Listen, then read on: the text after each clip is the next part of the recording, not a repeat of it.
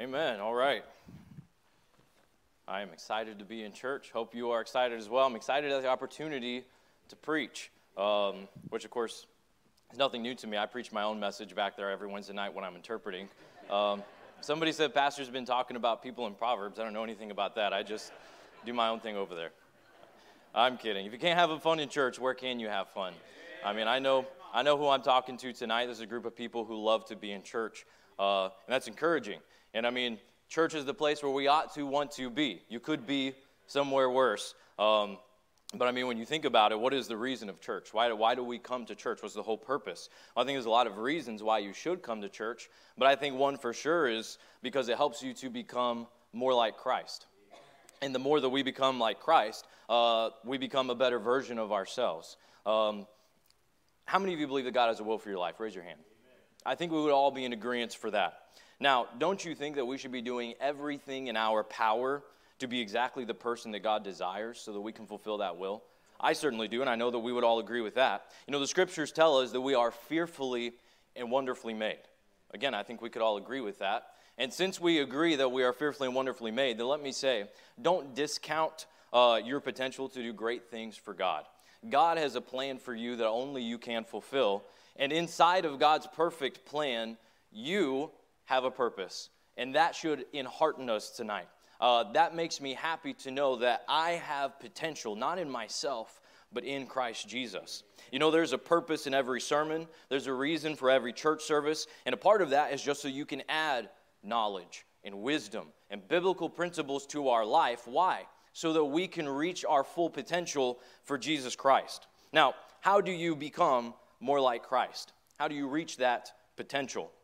I think that for most people, we never get past the basics, and we struggle sometimes because we never stop to assess ourselves and determine what it is that's holding us back. Now, I'm a very simple person. I think very simple. My messages are very simple. Where somebody else sees a prism of colors, I see black and white. And I like it that way. I like keeping life simple. So tonight's sermon is going to be very simple. In Haggai chapter 1, both in verse 5 and verse 7, we read three words where the Bible says, Consider your ways. Now, sometimes it's good for us to stop and just to assess where am I in my life? What direction am I going? Look down the pathway of your life just a little bit and see where your current direction is taking you. It's easy to become so focused on what you're doing today that you forget that what you do today affects your tomorrow.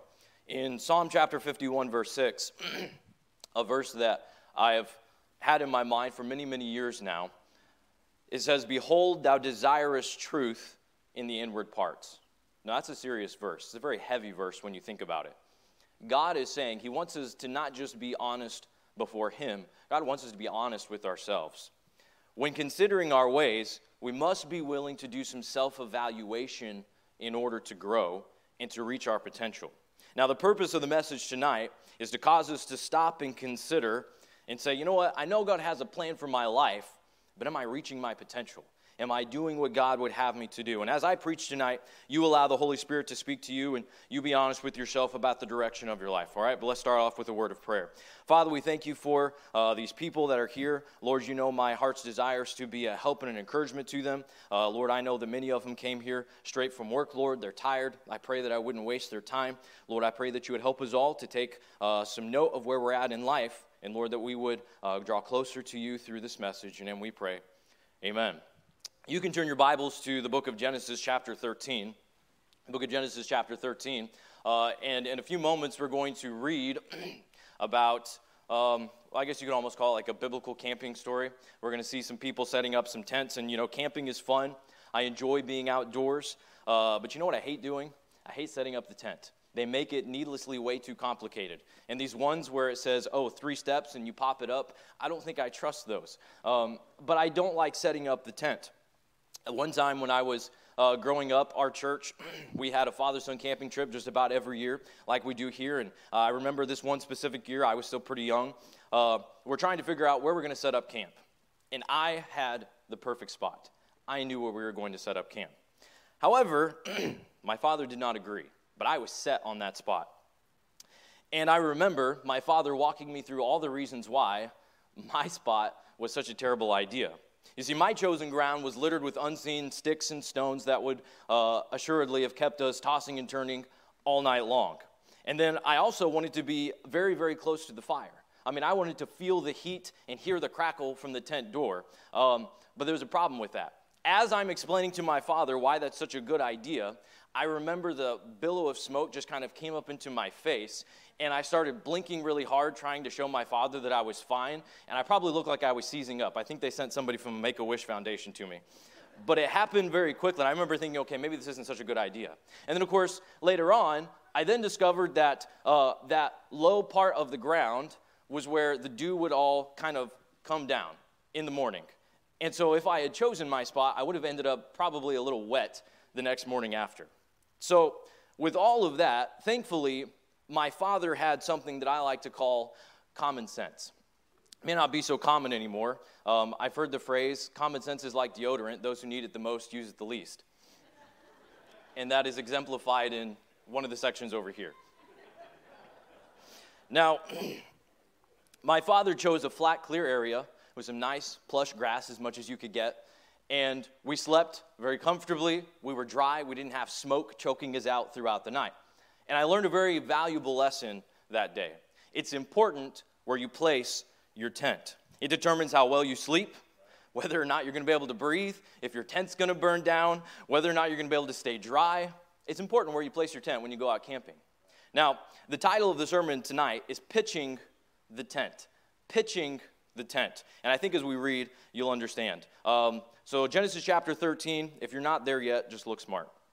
Verse number one, the Bible says, And Abram went up out of Egypt, he and his wife, and all that he had, and Lot with him into the south.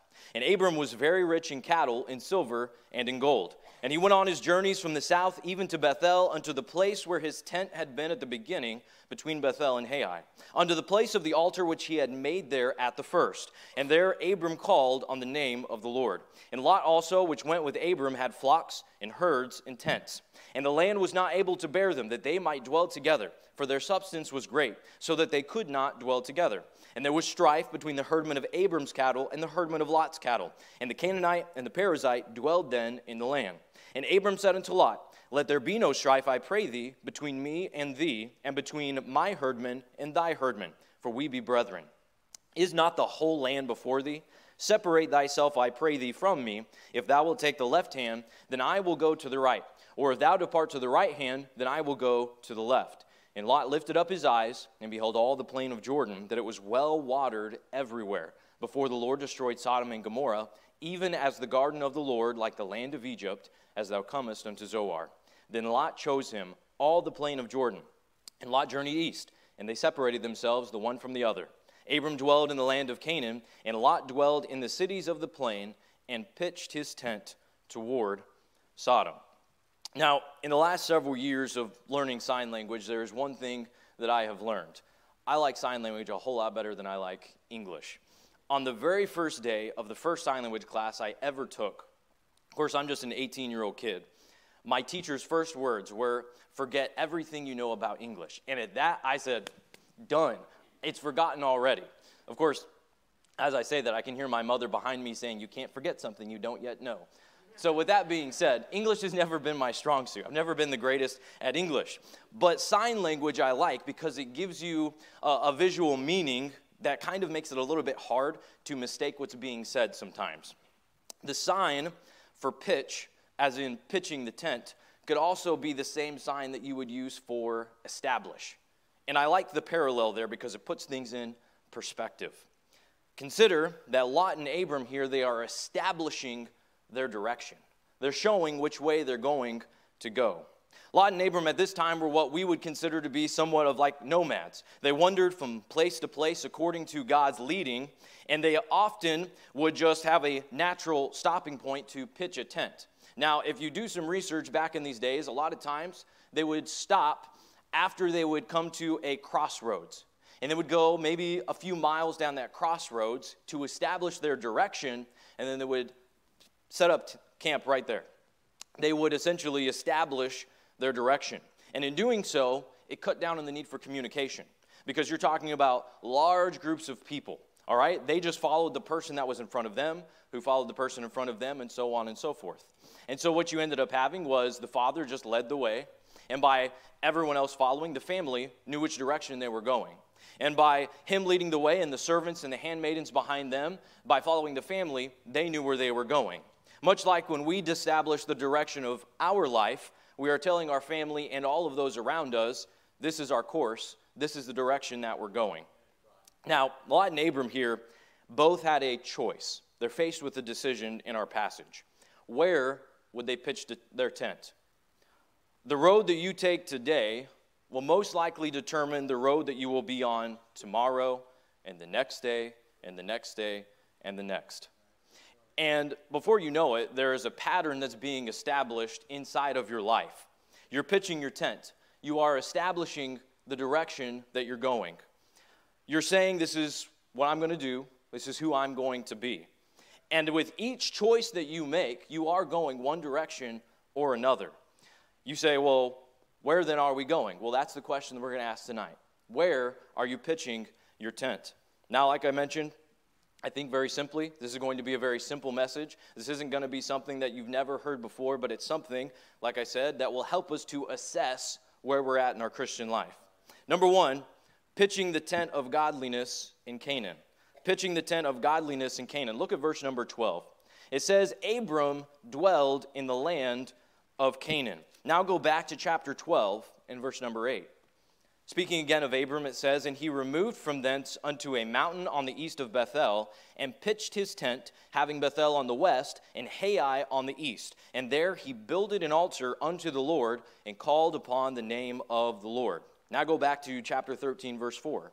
Unto the place of the altar which he had made there at the first, and there Abram called on the name of the Lord. Now, Abram, the friend of God, pitched his tent in a place where he could stay in touch with God and he could get a hold of God. And so, if you want to be a godly Christian, if that's the direction of your life that you want to go, then very simply, you got to have a walk with God. You have to establish in your direction that you are going to be close to God. And you know, if you keep yourself close to God today, you can go even further tomorrow. You say, How do we become as close to God as Abram? Abram was known as the friend of God. How do you get so close to somebody that God calls you his friend? How is it that you can come to the end of your life being able to look back and see a life that is full of dedication and faithfulness? How do you get to there? Well, I'll tell you how. You grow closer to God today. And you establish yourself today so that tomorrow you can go even further. And you can be a little closer to God tomorrow. You see, there are too many people that are looking for shortcuts in the Christian life when there are none. What you have to do is establish yourself today and say, you know, I'm going to hang on to what I've got today, and I'm going to take another step tomorrow. Um, there's a lot of people that through the years I've heard say, well, I'm just sowing my wild oats. And you know, that should never be an option for the Christian because the more time that you spend outside of God's way, then you weaken your potential for God. Because that is time that is wasted that you can never get back. Because the longer I am going this direction, it's going to take me that much longer to get back where I need to be. Now, if we do not establish ourselves today, we cannot expect to have success tomorrow. If you do right today, no matter what, tomorrow you'll have an example of victory that you can repeat. Now, when we speak of being godly as a Christian, I believe we need to look at God's very definition of a Christian. And I love these verses Titus chapter 2, verses 13 and 14. Looking for that blessed hope and the glorious appearing of the great God and Savior, Jesus Christ, who gave himself for us that he might redeem us from all iniquity. Now we stop there and we all get excited. So we say, Thank goodness for the salvation that I have in Christ. And to that, I think we can all agree. But sometimes we leave out the rest of the verse, or at least when it comes to applying it to our lives. It says, And purify unto himself a peculiar people, zealous of good works. You see, God's very definition of his people is for them to be zealous and doing for him. You say, Oh, I'm a godly Christian for sure, Brother Jackson. You know, I would do anything for God. Can I tell you how many times I've gone out door knocking and I've knocked on a door and then somebody answers the door and I approach them about their eternity. And I cannot tell you how many times somebody has said, Oh, I'm a godly man. It's like, Oh, really? When's the last time you went to church? Do you have a Bible in the house? Oh, yeah, it's, it's in here somewhere. You see, anyone can claim the name of being godly, but just saying it doesn't make it so. You see, if you want to be a godly Christian, you got to have a walk with God, but also you have to do something for God. God did not save you to sit on a pew and do nothing. God does not save us to live like the world. You see, godly Christians don't sit around twiddling their thumbs. Godly Christians are doing something for the Lord. Too many Christians have settled for less than best because we simply try to do the least that we can. And that's our sinful nature. We've all got to fight against that. The bare minimum should never be an option. Psalm 119, 39 said, My zeal hath consumed me. I don't know that I see a lot of zealously consumed Christians walking around today in our world. But I pray that that's said of our church. I pray that that's said of my home, in your home, of your Sunday school class. You see, what you are doing now, today, to set yourself up to serve God with your life, is going to influence your tomorrow. You're not just going to wake up one day and find yourself serving God. You don't just wake up and on accident find that you've raised a godly family. No, you establish yourself today and you get some principles in your life today and you decide, I'm going to serve God with my life, come what may. And what happens tomorrow, well, we'll deal with that tomorrow. We're going to be on fire for God today. You see, people get off of the godly Christian way when they take one day off. And they say, you know what, I'm just not going to establish myself today. Isaiah 59 17 said, He was clad with zeal as a cloak. It surrounded him as much as the clothes that he had on. It was obvious that he wanted to serve God. It was a part of everything he did, it defined him. In James chapter 2 18, it says, Yea, a man may say, Thou hast faith, and I have works. Show me thy faith without thy works, and I will show thee my faith by my works. What defines you, Christian? When people see you, do they see a coworker who's sold out for Christ? Do they see a classmate who's not afraid to do right? Do they see a family member that's serving God? Or are you the one that's complaining and criticizing and doing the bare minimum? That's not the definition of a godly Christian.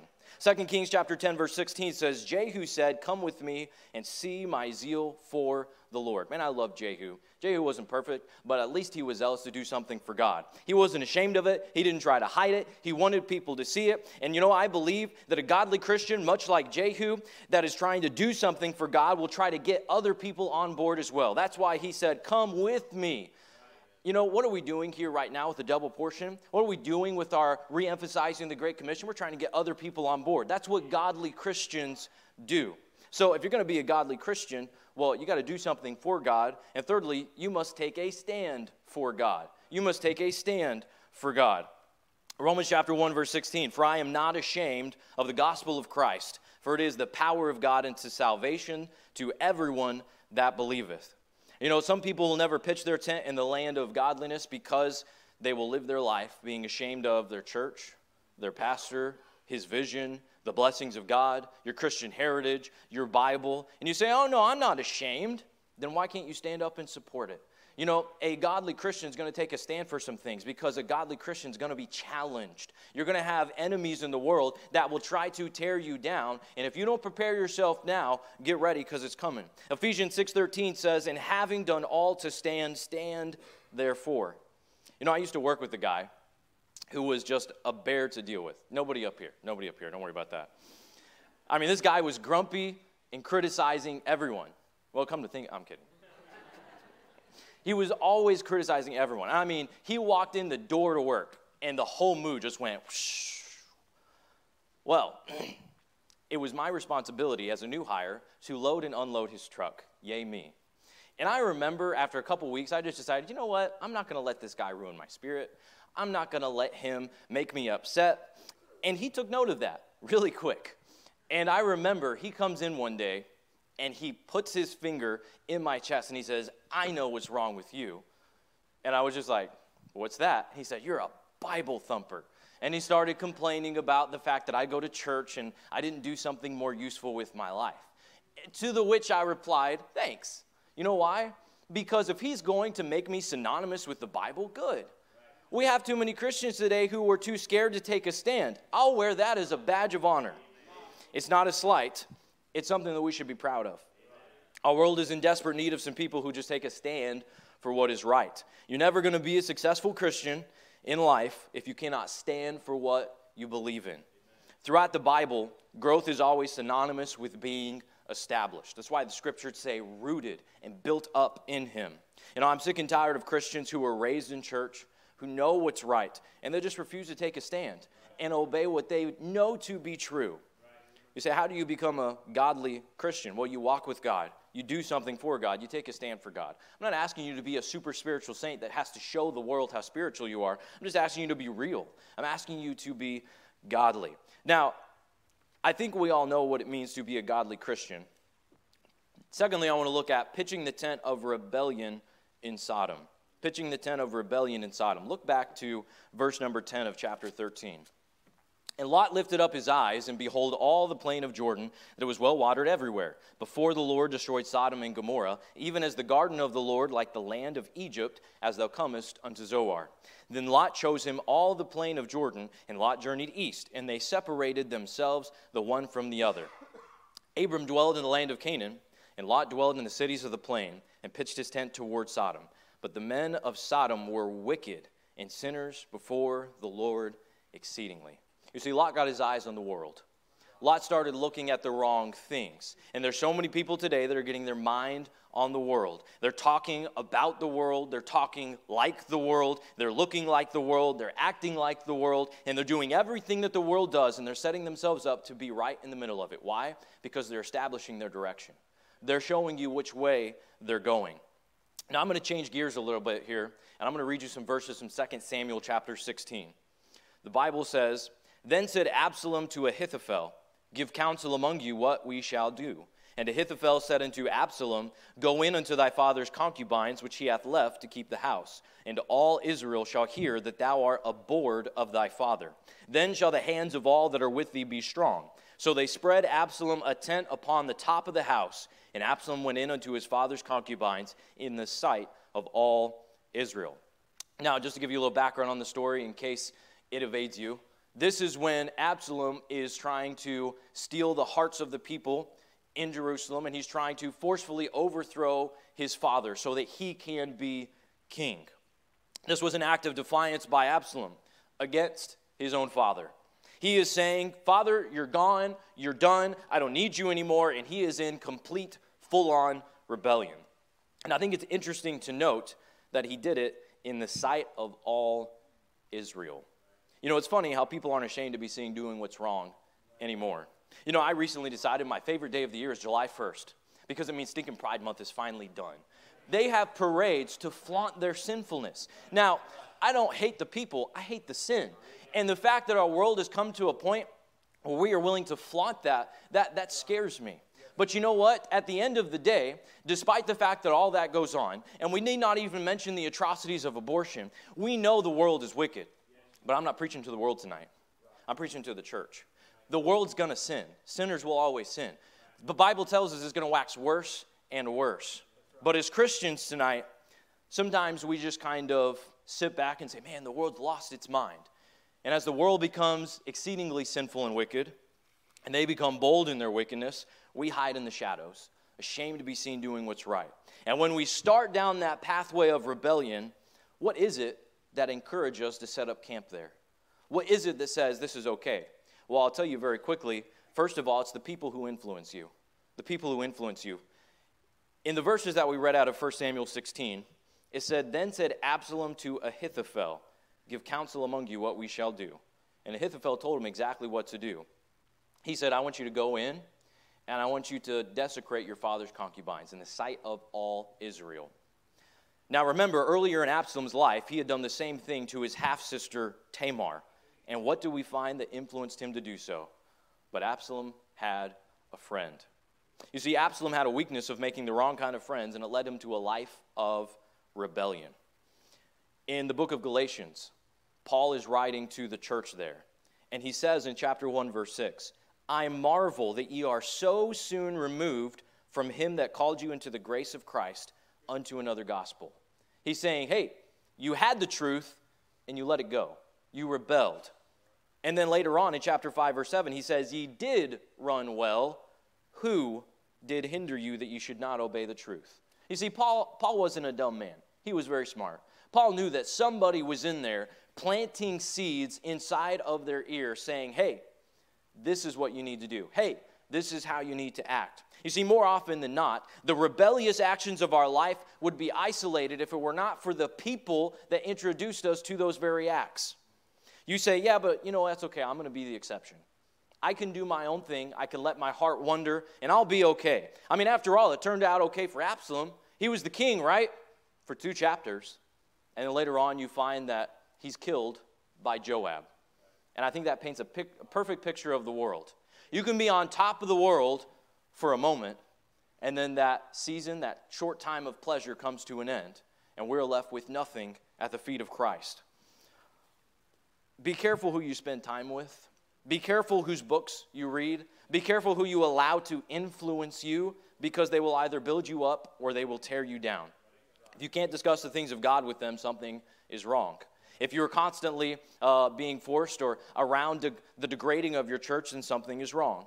If they're always causing friction between believers, then something is wrong. If what they say does not line up with Scripture, they cannot be trusted. If they're trying to convince you that your pastor is misguided, then I say leave them in the dust because they are convincing you down the pathway of rebellion. Be careful because your friends can influence you into pitching the tent of rebellion. And I've yet to see someone go down to Sodom and not take someone with them. You see, everyone who travels down that pathway is looking for a traveling companion. And you better be careful because when people rebel against God, they want somebody to justify their sin. And if you're not careful, you're going to be the one that they take down with them. You see, we try to convince ourselves sometimes, you know what, I'm okay. I'll go back to the right path eventually, but not now. I'll serve God with my life later. I just need to experience a little bit more of the world for myself. I need to please myself now, and then I'll give my life to God later. I'll get serious when I have a family. I'll do it when I'm just a little bit older. You are who your friends are, or you soon will be. That's a statement that was said to me a million times growing up, and I'm not that old, but I've lived long enough to see it be true the people that you allow to influence you, you will become more like them. Hey, we must be warned tonight that the more time you spend on the road of rebellion, the harder it is to come back. The further you go, the longer the journey to make things right. The more that you establish yourself in the way of rebellion, the harder it is to uproot and get right with God. Now, I'm thankful that we have a God who is only ever a prayer away. But may I say, don't play with God's mercy. Don't try to take advantage of God's grace. Because to this day, the Bible is still true and it is still a fearful thing to fall into the hands of a living God. You know, I do not think that the danger is in our coworkers necessarily. We know that they're going to do sinful things. We know what they do on Friday nights. We know the things they listen to and the relationships that they have. I don't think that's so much the danger to the Christians here tonight. But there is nothing as dangerous as a bitter Christian. Now, in the story of Absalom, he had Ahithophel giving him unwise counsel. Now, previously, Ahithophel was known for being the wisest person in the land. I mean, he even advised King David but that does not mean that he was perfect. When Ahithophel turned his heart away from God, he was the greatest source of bringing on the rebellion in the life of Absalom. You see, Absalom was weak, and Absalom was prey for anyone who would convince him to rebel. You see, the danger lies in those whom we give influence in our lives, and we don't even realize sometimes that they're pulling us toward rebellion. How do we end up in rebellion? Well, it's the people who influence you. And secondly, it's the separation from God's people and God's man. Separation from God's people and God's man. You see, if Absalom would have realized David only wanted what was good and right and best for him, this probably never would have happened. But Absalom never learned to respect those in authority over him. In fact, even in our uh, text verse that we read about Abram and Lot, in Genesis 13 11, it says, And they separated themselves the one from the other. You see, Lot had a chance to stay with the only one who would ever led him to do right, and he chose to leave him. Now, I just tend to believe if Lot had stayed close to Abram and he had made that an important part of his life, then he probably wouldn't have ended up in Sodom. If you always find yourself complaining about authority, disrespecting the pastor, or running away from other church members, you got to be careful because you're starting to pitch that tent of rebellion. When you disassociate with God in your personal walk with Him, it's only a matter of time before you disassociate with His man and His people. The people above you, people around you, I hate to tell you this, but they're flawed. They're not perfect. but that doesn't give you grounds to criticize another Christian. You say, Oh, Brother Jackson, I'll never be in Sodom. I'll never live in rebellion. I'll never go there. I'll never do that.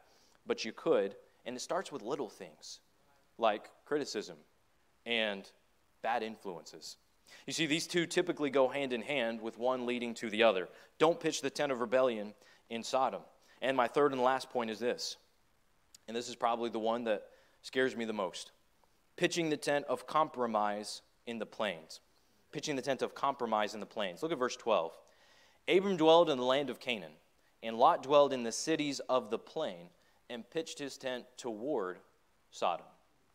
You see, Lot, at this point, is not yet in Sodom. He's not in Canaan. He's not really deep in sin, but he's not living a godly life either. And if we're not careful, we're going to fall into the trap of living somewhere in the middle, a life of compromise. Now, I don't have any respect for a fence sitting compromiser. At least somebody in rebellion, they're being honest with the world. I can at least respect that a little bit because they have some honesty. But somebody who's going to compromise, it's hard to get along with them. How do you know you're heading into compromise? Well, a couple things. First of all, your actions have no meaning. Your actions have no meaning. You see, you're not out living a wicked life, but you've settled for less than God's best. You're not reaching your potential. You're not sold out. You're struggling somewhere in the crossroads trying to decide if you want to pursue God's will, if you're going to chase your own dreams. You see, when church becomes dry and you start looking for other things to please you, you start to compromise. When you go through the motions with no heart, giving only lip service to God, you're setting yourself up to compromise. Christians who were once independent, fundamental Baptists now fill the pews of churches whose names don't even make sense. Like High Point Elevation, I don't know if those are any actual churches, but I mean, I can't tell if it's a church or a cannabis dispensary. What is, but how do you go from strong preaching to a limp wristed TED talk? How do you go from working in the bus ministry to the worship team? How does that happen? Well, I'll tell you how it happens. At some point, what you do in church just stopped meaning something to you. You lost heart and you started slipping away and you started going the wrong direction. But once your actions have no meaning, the next step is inevitable. You start to substitute the fundamentals. You substitute the fundamentals. You say, But I have a desire to do what's right. I want to do God's will. I want to serve God. You know what? That's awesome. And that's where it starts. And you know what? I have a five, six week old son. I don't keep up with the weeks. I could wake up every morning and tell my wife, I wanted to help you out last night with the baby. Wanting to do it doesn't make any difference, does it? There's a lot of people who want to serve God with their life, and they never put anything more than a desire to it. Psalm 27 4 says, One thing have I desired of the Lord, that will I seek after. If you only have a desire to do what's right and you never act on it, you're in a dangerous place, and I'll tell you why. Satan can falsely fulfill your desires to do right. He's very good at it. He's been doing it for many years. He'll pacify that desire, and you'll settle for less than God's best. You see, there's this thing out there today that's called Christian music. What is that? That's people who don't want to listen to the things of the world, but they certainly don't want to listen to the old hymns either. So they have the world's tune and they just add some Jesus words into it. And I can tell you this contemporary Christian music, I think, has long been used by Satan to stunt the growth of many Christians. Your music says a lot about who you are. And then the devil will give you some Christian friends. Sure, they go to church and they act like the world, though. They have hashtag Jesus follower on their social media profile, but are they actually helping you become a stronger Christian? Or are you just pacified with the thought that, well, they told me they go to church? We have Christian service. There are people who will go and build an orphanage in Africa in the name of Christ and not give those orphans the gospel. Now, they pacify their desire to do right, but are they really serving God? You can have Christian dress, but just because you wear a t shirt that says blessed doesn't change the fact that it could be immodest. You can add a cross to your jewelry, but it doesn't make it appropriate for a man.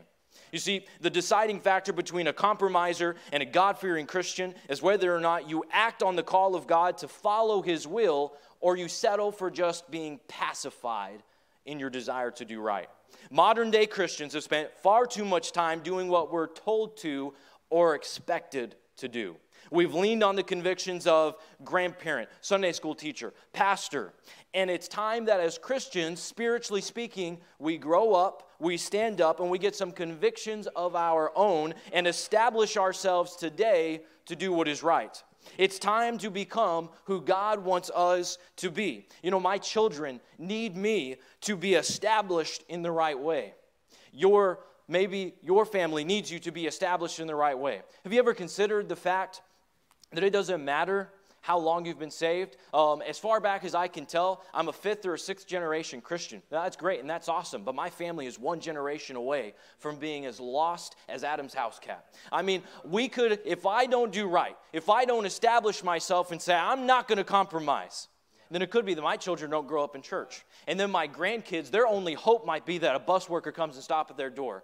God forbid that happens to any of us because we didn't establish ourselves to do right. There are bus kids who will someday ride the bus and come to church to hear for the first time that Jesus loves them, and they're depending on you not to compromise, so you'll go work that route. So you'll give money to help us buy the buses. There are missionaries who will never be sent. There are preachers who will never answer the call. There are teachers who will never stand before a classroom, and a generation that will be lost if we do not establish ourselves in the way of right and refuse to compromise. Amen. You know, I've got a goodly heritage, but to whom much is given, much is required. There's too much at stake for me to waste my life doing less than God's best. I don't want to live in the plains of Sodom. I don't want to be somewhere in the middle. I don't want to be lukewarm. So, with that being said, I'm going to Canaan. I want to live in the land of godliness.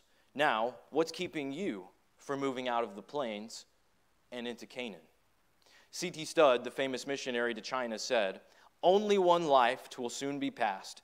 Only what's done for Christ will last. You got one shot, one chance to make your life count for Christ. Are you setting yourself up to serve God today with the decisions that you're making? Will you live a life of rebellion against God? You know, we know the story of how Sodom and Gomorrah ends. We know how God destroys it. Scripture even warns us that the way of the transgressor is hard. And I, and I would hope that this is a preventative maintenance sermon. I don't think we have anybody here that's rebelling against God. If so, you probably wouldn't be here. But take this to heart. Lot had every reason to do right. But you know what? Lot was close to people who knew God, but he was not close to God himself. Let that sink in. He was close to people who knew God, he was not close to God himself. Sometimes we attend church, we're best friends with the Sunday school teacher, we love the pastor, we pat him on the back, we do everything that we can, and our hearts are far away. It's not good enough to be close to people, we got to be close to God. Will you live a life of compromise, settling for less than God's best? Sometimes we need to self evaluate. Maybe there's an area of your life where you're starting to slip. Could it be that you just need to course correct a little bit? To be honest, the way of the compromiser and the way of the rebellious is a road that merges together. It's just a matter of time. People are depending on you to do right. So, you can waste your life, or you can live as a godly Christian. God has a plan for you. Don't mess it up. Reach your potential by deciding to do right today. So here's the question Where are you pitching your tent. Every head bowed, every eye closed. Father, you know my heart. I desire to be a blessing.